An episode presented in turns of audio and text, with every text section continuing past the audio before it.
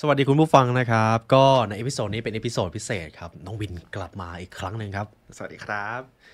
ก่อนหน้านี้ผมจะต้องบอกคุณผู้ฟังก่อนว่าทางบริษัท หรือองค์กรหรืออะไรบริเอง ได้ส่งพนักงานไปเรียนรู้เกี่ยวกับเรื่องของความเป็นผู้นำเรื่องของการพัฒนาตัวเอง ในวันนี้ครับน้องวินเขาได้กลับมาก็เป็นโอกาสดีที่สเปเชียลพิโซดนี้วินจะมารีวิวว่าเขาได้เรียนรู้อะไรมาบ้าง ในฐานะที่ตัวผมเป็นผู้นำองค์กรครับส่งพนักงานออกไปเรียนรู้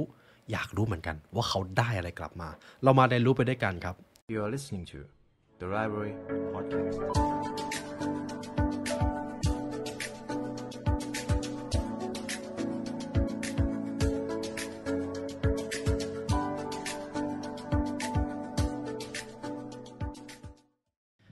เส้นทางพิชิตความสำเร็จสู่การเป็นผู้ชนะของชีวิต The Path of Life Victory งานอีเวนต์ครั้งแรกจาก The Library Learn ที่จะทำให้ทุกท่านได้มาเรียนรู้และค้นหาความสำเร็จของชีวิต ไม่ว่าทุกท่านจะมีนิยามความสำเร็จเป็นเรื่องอะไร งานอีเวนต์นี้ครับ จะมีคำตอบซ่อนอยู่ ในงานจะมีเวิร์กช็อปให้ทุกท่านได้เข้าร่วมสนุกและทำกิจกรรมในการเรียนรู้การพัฒนาตัวเอง หากทุกท่านต้องการรายล้อมไปด้วยคนที่มี growth mindset ต้องการที่จะพัฒนาตัวเอง ในงานนี้คือที่ที่เหมาะสมกับทุกท่านครับ งานจัดขึ้นในวันอาทิตย์ที่ 24 มีนาคมเวลา 9 โมงครึ่งถึง 5 โมงเย็น ณ โรงแรมซัมเมอร์เซตเอกมัยแบงคอก โดยทุกท่านครับ จะได้ค้นหาตัวตนและค้นพบแนวทางสู่ความสำเร็จของตัวเอง ซึ่งทั้งหมดนี้เป็นความรู้ที่จะถูกนำไปต่อยอดได้ทั้งชีวิต ในงานทุกท่านจะได้พบกับผมนะครับไลออนยูวสิตแล้วก็สปีกเกอร์รับเชิญที่จะมาเซอร์ไพรส์ทุกท่านในงาน รวมถึงของรางวัลที่จะแจกในงานอีกด้วย ฉะนั้นหากท่านใดที่สนใจซื้อบัตรและต้องการร่วมมาเรียนรู้กับเรา หรือมาเจอตัวผมด้วย สามารถดูรายละเอียดเพิ่มเติมได้ที่ line at at the library ครับ หรือคลิกลิงก์ที่ใต้ลิงก์ description นี้ รีบจับจองที่นั่งนะครับ เพราะการเรียนรู้จะทำให้คุณเป็นอิสระยินเรียนเชิญวินครับ รู้สึกไงบ้างได้กลับมาช่องนี้แล้ว โอ้พี่ผมตื่นเต้นมากเลย ตื่นเต้นจริ าย งไหมเนี่ย ละตื่นเต้นจริงนะ โอเค ห จริงก็ได้ โอ้ทุกคนก็เอ่อยังจำหน้าผมได้อยู่ใช่ไหมครับ ตอนนี้ออกไปสร้างช่องใหม่แล้วนะครับ The Secret Diary นะครับ อ่า สามารถติดตามกันได้ เปิดมาขายก่อนเลย ขายช่องผม ไม่เป็นไร เพราะว่าผมก็ไปขายช่องนั้นเหมือนกัน อ่าโอเค ครับวันนี้ก่อนหน้านี้ผมมีโอกาสได้ไปเรียนกับทาง Life Enricher มาพี่ ครับ อ่ะเจ้าของก็เป็นทางพี่โอมฮารินนะครับ ผมเชื่อว่าหลายคนอาจจะเคยมีโอกาสเอ่อดูวิดีโอเขาผ่าน TikTok หรือว่า IG Reels ตรงนี้ แล้วก็หลักสูตรที่ผมไปเรียนมา มันคือตัวของ PPC ครับ ที่มีชื่อเต็มว่า Peak Performance Coach ถ้าพี่ให้ถ่ายก็คือพีคก็คือสูงสุด performance ก็คือประสิทธิภาพ ใช่ แล้วโค้ดตามหลังความหมายจริงๆมันคืออะไร โค้ชเนี่ย จริงๆเอ่อต้องบอกอย่างนี้ครับว่าหลายคนอาจจะเข้าใจความหมายผิด ครับ โค้ชอะครับอาจจะมองว่าเหมือนกับเป็นคนที่สอนเราหรือเปล่า แต่ความเป็นจริงโค้ชไม่ใช่นะ เราอาจจะมีความภาพจำว่าโค้ชเหมือนกับโค้ชฟุตบอลใช่ไหมครับ ที่เขาคอยโค้ชนักกีฬาคอยสอนนักกีฬา อ้าว แล้ว นะ ไม่คือโค้ดไม่ได้มีหน้าที่สอน จริงๆเนี่ยถ้าความหมายที่แบบฉบับปรับปรุงใหม่อะครับ ที่แบบผมเรียนมาเขาบอกว่าโค้ชไม่ได้มีหน้าที่สอนพี่ แต่ อ่า โค้ชมีหน้าที่เรียกว่าถามเราและให้เราเนี่ยมองหาวิธีการแก้ปัญหาด้วยตัวเราเอง อ้าวสรุปคือโค้ดไม่จำเป็นต้องรู้ทุกอย่างสิ ไม่ อุ้ยแสดงว่าศาสตร์การโค้ดนี่มันมันไม่เหมือนไลฟ์โค้ด ไม่ ไม่ไม่ไม่ไม่ โอเค ไม่เหมือนไม่เหมือน คือจริงๆ เนี่ย ถ้าเกิดอ้างอิงจากความหมายเลยพี่โค้ชคือศาสตร์รูปแบบการพัฒนาตัวเองรูปแบบหนึ่ง ครับ ที่คนคนหนึ่งอะพี่อาจจะโค้ชตัวเองก็ได้หรือโค้ชคนอื่นก็ได้ ผ่านการตั้งคำถามที่ทรงพลังชาญฉลาด และให้อีกฝ่ายเนี่ยได้ตอบดู อืม ถ้าเปรียบเสมือนภาพง่ายๆครับเปรียบเสมือนกับกระจกพี่ ครับ สมมติถ้าเกิดผมจะมาโค้ชพี่เนี่ย ครับ ผมจะเป็นกระจกบานหนึ่งที่พี่เนี่ยมองตัวเอง แล้วพี่ก็นั่งคิดว่าถ้าพี่มีปัญหาอะไรในชีวิตอะพี่ก็ตั้งขึ้นมา แล้วผมอะจะเหมือนกับสะท้อนคำถามนั้นกลับไป แล้วมองว่าพี่จะแก้ปัญหานั้นได้ยังไง โดยให้พี่ได้คิดเอง หาวิธีการเอง ถ้าอย่างนั้นแล้วศาสตร์การโค้ดมันจำเป็นในชีวิตประจำวันไหมน้องไปเรียนมา ส่วนตัวผมมองว่าจำเป็นระดับหนึ่งอ่ะผมมองว่าศาสตร์การโค้ชเนี่ยมันจำเป็นเฉพาะคนที่อยากจะเติบโตแบบรวดเร็วมากอะพี่ ครับ คนที่อยากจะก้าวหน้าในชีวิต เพราะบางครั้งในมุมมองของผมนะ ตอนที่ผมทำงานหรือว่าอะไรเงี้ย ครับ เราเหมือนจะมีจุดโฟกัสของแต่ละคนอยู่แล้วใช่ไหมพี่ ครับ ว่าเราอยากจะไปจุดไหน แต่ทีนี้ชีวิตมันเหมือนกับการขับรถครับ มันจะมีจุดบอดเสมอ จุดบอด ใช่ ตรงไหนดีน้อง เอ้ยพี่พี่รู้ป่ะขับรถมันมีจุดบอดนะ พี่ก็บอดตรงอะพอดี ขับเร็วอะไรอย่างงี้ เวลาขับรถเนี่ยมัคนรับ จะมีอยู่ประมาณแบบสมมติถ้าเกิดเราขับบนทางด่วน ครับ มันมีอยู่สามเลนอะประมาณเลนที่สามอะพี่มันจะมองมองไม่ค่อยเห็น อ๋อ45องศาหลังจากเรา ประมาณนั้นใช่ อ๋อ มองตรงกระจกข้างก็มองไม่เห็นนะ ครับ ซึ่งตรงนั้นอะ ผมเคยนะพี่ผมตบไฟเลี้ยวมา อีกคันเบรกไอีกคันแบบปีดอะไรอย่างเงี้ย คือพ่อโดนด่าไปแล้ว ใช่ใช่ผมมองไม่เห็นจริงๆ แบบ ครับ เอ้ยมองแล้วอ่า แล้วการโค้ชอะที่ผมมองอะมันเปรียบเสมือนกับการที่มีคนมาบอกว่าจุดบอดตรงนั้นคืออะไร อืม ไม่เชิงบอกหรอกหมายถึงมาแสดงให้เราเห็น พอเราเห็นแล้วอะเหมือนกับมันคลิกเลยอะพี่แบบอ๋อที่ผ่านมาเรารู้สึกแย่ เพราะเรามองจุดนี้ไม่ออกนั่นเอง อ๋อฉะนั้นแสดงว่าการโค้ดที่สำคัญเลยก็คือ มันทำให้เราเห็นปัญหาที่บางทีเราอาจจะมองข้าม หรือได้เจอศักยภาพของตัวเองอันนี้ พี่เข้าใจถูกใช่ไหม ถูกต้องครับผม แล้วพอเราเห็นเนี่ย เราก็จะก้าวข้ามมันได้ อ่างั้นสมมติพี่อยากรู้เรื่องการโค้ดคน ต้องรู้อะไรบ้าง หลักๆเนี่ยพี่เรื่องของการโค้ชผมมองว่ามันคือเรื่องของการที่เรารู้จักการรับฟังอีกฝ่าย ครับ ตามด้วยการตั้งคำถาม อืม ทำให้อีกฝ่ายได้คิด และได้หาโซลูชันด้วยตัวเขาเอง แสดงว่าทักษะการฟังสำคัญอีกแล้วใช่ไหม ถูกต้องพี่ถูกต้อง ครับ ผมจะยกมาทั้งหมด 4 ทักษะแล้วกัน ครับ ที่ใช้ในเรื่องของการโค้ชทั้งตัวเองและคนอื่นนะพี่ มันอย่างแรกก็คือเรื่องของการตั้งคำถาม ครับ ที่เมื่อกี้ได้บอกไป อย่างที่ 2 ครับ คือทักษะการฟัง แล้วการฟังเนี่ย ถ้าผมแชร์เพิ่มมันจะมีหลายขั้นมาก แต่เดี๋ยวแชร์ต่อหลังจากนี้เป็น key takeaway คือการฟังก็มันซับซ้อนด้วย ซับซ้อน อย่างพี่นั่งฟังนี้ก็คือ มันยังมีลึกกว่านั้นอีก มีมันมีตั้ง3ถึง3ระดับเลยพี่ในการฟัง โอ้โห คนเราทุกวันเนี้ยฟังแบบผิวเผินนะ แต่ถ้าเราฟังดีๆอะเราสามารถเข้าถึงจิตใจอีกฝ่ายได้เลยนะ พี่กำลังหายใจผิดวิธีอยู่หรือเปล่าวะ ฮะเกี่ยวอะไรอะ ข้อที่เท่าไหร่นะ โอเค ต่อไปข้อที่ 3 ครับพี่ คือการ recapture ครับ เวลาอีกฝ่ายฟะพูดอะไรมาเนี่ย เราต้องจับประเด็นให้ได้ นี่สำคัญมากนะพี่ บางคนเขาพูดอะไรไม่รู้ เราแบบฟังบ้างไม่ฟังบ้าง สุดท้ายจับผิดประเด็น เราก็ไม่เข้าใจเขาเลย ครับ อย่างสุดท้ายครับ reflect สะท้อนกลับให้อีกฝ่ายได้คิดตาม วันไอสิ่งที่เขาพูดเนี่ยคืออะไร อ่าโอเคครับ งั้นพี่ก็จะต้องเริ่มที่ขั้นที่หนึ่งก่อนใช่ไหม ถูกต้ ตั้ อง งคำถาม ถูกต้องครับพี่ โอเค งั้นเรามาตรงนี้ก่อน พี่อยากรู้ว่าไอการตั้งคำถามเนี่ย คือพี่ไม่รู้เลยแล้วมันต้องตั้งยังไงในการโค้ดคนหรือดึงศักยภาพของคนออกมา อืมโอเค เป็นคำถามที่ดีมากพี่ เรื่องของการตั้งคำถามเนี่ย จริง ๆ มันเป็นศาสตร์ที่แบบเราต้องใช้เวลาเรียนรู้แบบตลอดเนาะเพราะตั้งคำถามหลายๆคนอาจจะมองว่าต้องเรียนด้วยเหรอแต่การตั้งคำถามมันมีรูปหลายรูปแบบมาก ซึ่งการที่ไปเรียนจากที่นี่มาพี่เขาก็มีเรียกว่าเป็นคำถามที่ออกแบบมาให้เลยว่าเราควรตั้งยังไงดี เพื่อให้อีกฝ่ายเนี่ยสามารถตกตะกอนตัวเองได้มากขึ้น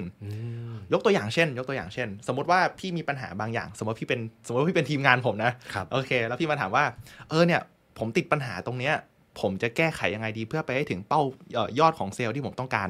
ครับ อ่ะ ยอดขาย ยอดขาย ครับ อ่ะแบบเออ ผมไปไม่ถึงยอดขายดีพี่ทำยังไง ครับ ผมก็อาจจะตั้งคำถามกลับ โดยที่ไม่ให้คำตอบกับพี่เลย เพราะถ้าให้คำตอบมันก็จะไม่ใช่การโค้ชใช่ไหมพี่ มันคือการสอน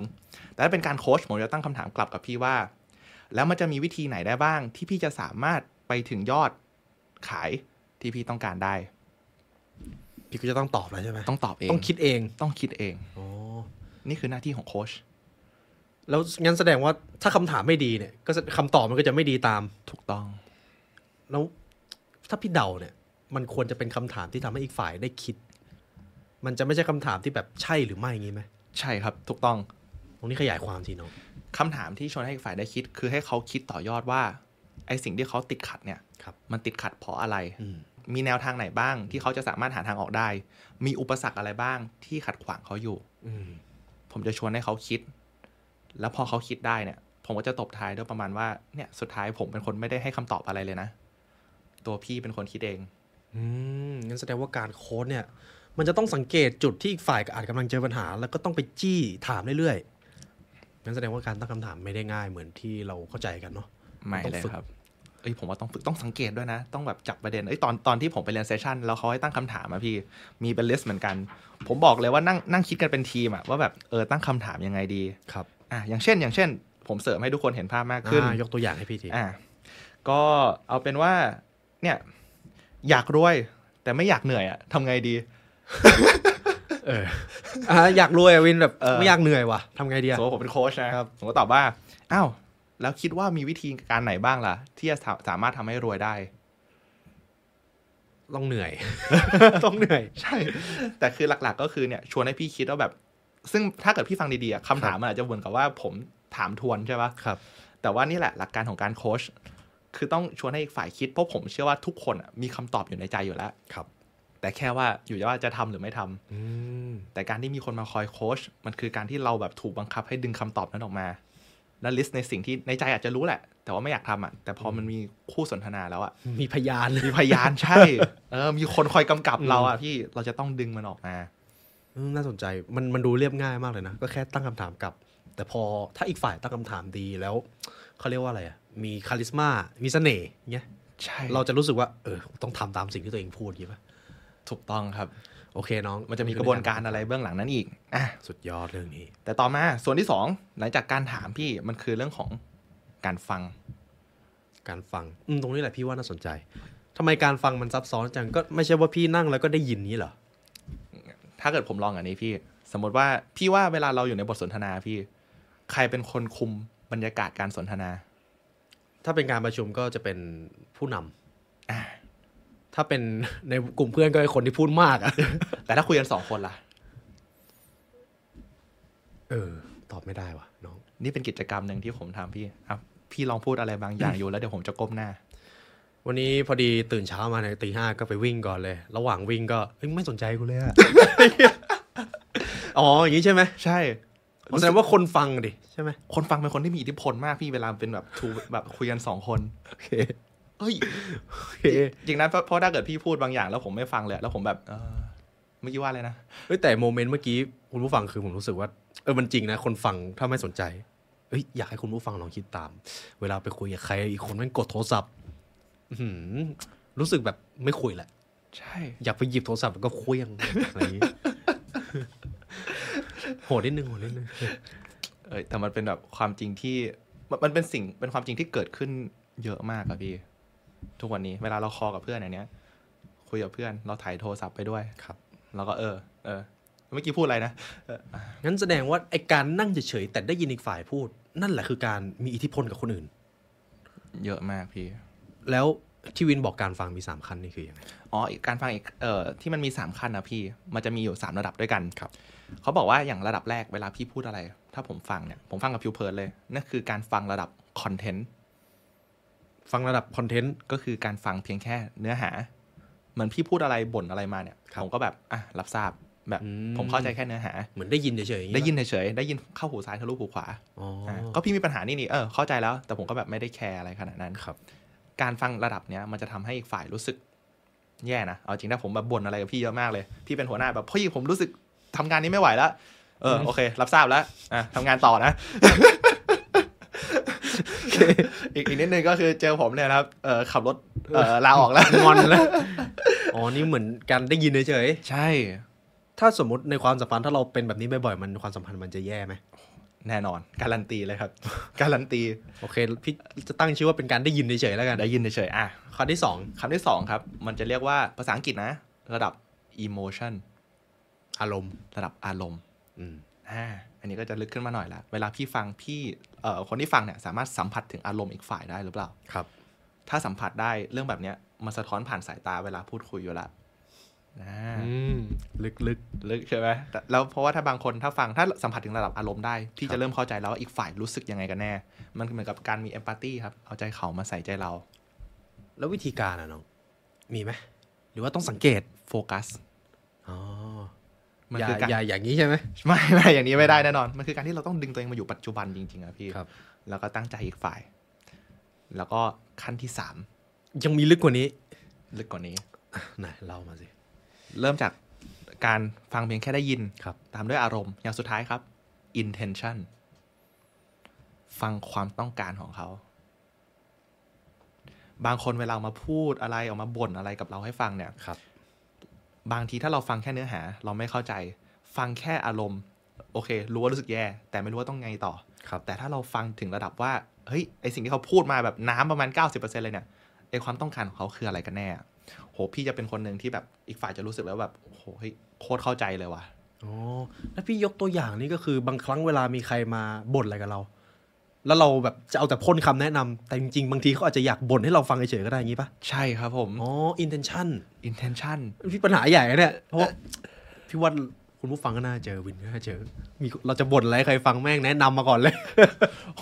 แล้วยังฟังฟังยังไม่ถึงเออ20%ของเรื่องเลย โดนกลับมาอ่ะจบด้วยการขอบคุณครับไปแล้วนะครับ ไปคุยไม่ ใช่ เฮ้ย นี่ผมว่าเป็นพอผมได้ยินเรียนรู้เรื่องนี้ครั้งแรกอะพี่ ผมว้าวนะ ทำให้รู้เลยว่าที่ผ่านมาผมแบบไม่เคยฟังใครถึงระดับ intention อะ อืม อ่าแต่ถามว่าฝึกยากไหม แน่นอนมันฝึกยาก เราต้องมีความอดทน เราต้องแบบ เหมือนดึงสปอตไลท์ไปหาอีกฝ่ายให้ได้ตลอดเวลาพี่ ถ้าอย่างนั้นเนาะพี่จะต้องแบบฟังทุกคนแบบ intention ทั้งหมดเลยไหมจำเป็นไหม ถามว่าทุกคนไหมเหรอครับ อันนี้ผมมองว่าคำตอบผมมองว่าไม่จำเป็นพี่ เพราะว่าผมก็เชื่อว่าในแต่ละเวลาเนี่ย เราก็จะมีช่วงเวลาที่เราอยากจะให้ตัวเราเอง คนที่เราให้ความสำคัญระดับก็มันไม่ก็ไม่เท่ากันอีก คือมันเหนื่อยใช่ไหม มันเหนื่อยใช่ อืม มันใช้ มันดึง มันดึง energy เราเยอะ พี่แชร์ผมเองว่าพี่บอกว่าอยู่กับผู้คนมันเหนื่อย โห ถ้าเล่นโฟกัสทุกคนนี่ตาย อินโทรเวิร์ดก็งี้แหละครับ โอเค อันนี้คืออุ้ยพี่ว่ามันน่าสนใจมากเลยเรื่องของการฟัง การฟังแบบคอนเทนต์ ฟังหูซ้ายทะลุหูขวา ใช่พี่ การฟังแบบอิโมชันมีอารมณ์ร่วม อ่า แต่ถ้าลึกกว่านั้นก็คือฟังความต้องการเขา ถูกต้อง อ๋ออินเทนชั่น ฟังในสิ่งที่ฝ่ายไม่ได้พูด ความจำพี่ดีว่ะ เอ้ย โอเค มาน้องมีอะไรต่อ แล้วต่อไปอะครับ พอเราฟังแล้วเนี่ย ในการที่เราจะสามารถจับประเด็นแต่ละอย่างได้ มันก็กลับมาเรื่องของข้อที่ 3 ก็คือ recapture จับประเด็นอ่ะถ้าเราจับประเด็นได้เป็นเนี่ย เราจะจับไอ้ level 2 level 3 ไม่ได้เลย มันเหมือนสรุปเนื้อหาที่เขาพูดไหมน้อง ถ้าสรุปจะเป็นข้อที่ 4 พี่ คืคอรับ reflect อืม แต่จับประเด็นเนี่ยมันจับด้วยตัวเราเองก่อน เราต้อ ครั ง บ จับให้ได้ว่าอันไหนคือ key message ที่เขาสื่อออกมา หลังจากนั้นเราค่อยตอบกลับให้อีกฝ่ายได้เข้าใจว่า เฮ้ย เข้าใจถูกไหมว่าพี่กำลังรู้สึกแบบนี้แบบนี้ และต้องการที่จะทำแบบนี้ งั้นมีวิธีการอะไรบ้างน้องพี่ว่ารีเฟล็กนี่มันดูซับซ้อนอะ อ๋อ พี่ต้องรู้อะไรบ้าง โดยปกติแล้วพี่เวลาเราจะ reflect เราเราจะทวนความนึกคิดหรือความรู้สึกอีกฝ่าย ครับ เราก็จะบอกว่าเนี่ยพอพี่บ่นอะไรให้ผมฟังเฮ้ยพี่คิดแบบนี้แน่เลยถูกต้องไหม อืม แล้วอันเนี้ยคือการถ้าจากที่ผมเรียนมาเขาบอกเป็นการกระทำที่แบบเหมันผมไปตัดสินพี่อะ อืม อ่า แต่ว่าการ reflect ที่ดีมันคือการที่แบบว่าเนี่ยจากที่ผมฟังพี่นะ ผมเข้าใจถูกไหม พี่กำลังรู้สึกแบบนี้ และต้องการอันนี้ อ๋อ โอ้งี้ก็ว่าทำไมนักขายเก่งๆเขารีเฟล็กกันเก่งจัง อย่างนี้นี่เอง แล้วพอเขาทวนให้เราฟังเนี่ยมันเหมือนกับเป็นการทวนความคิดเราไปในตัวใช่ไหมพี่ ครับ แล้วเราก็จะมีความมั่นใจว่าแบบเออ นี่คือสิ่งที่ฉันต้องการ นี่คือปัญหาที่ฉันต้องการที่ฉันต้องการจะแก้ ครับ แล้วก็จบด้วยการซื้อ ใช่งั้นแสดงว่าการเข้าถึงใจคนรีเฟล็กนี่สำคัญมาก สำคัญมาก ตั้งแต่คำถาม เรื่องของการฟัง recap- recapture แล้วก็ reflect มันเป็นแบบสูตรสำเร็จบางอย่างในการทำความเข้าใจอีกฝ่ายเลยพี่ ถ้าอย่างนั้นแล้ว ถ้าพี่จะสังเกตว่าจะรีแคปเจอร์เนื้อหาอะไรของใครเนี่ย มันก็จะต้องยิ่งโฟกัสเลยใช่ไหม ถูกต้องค จะ รับ ฟังแบบคอนเทนต์ไม่ได้ งั้นแสดงว่าทุกทักษะที่น้องบอกมามันเชื่อมโยงกันหมด ใช่พี่ โอเค อ่าจริงๆเนี่ยพอพี่พูดถึงเรื่องการขายอะครับ ครับ พี่โอมบอกว่าเอ้ยการที่เราเดินตาม 4 กระบวนการเนี้ยเราสามารถปิดการขายด้วยการที่เราไม่ต้องขายก็ได้นะ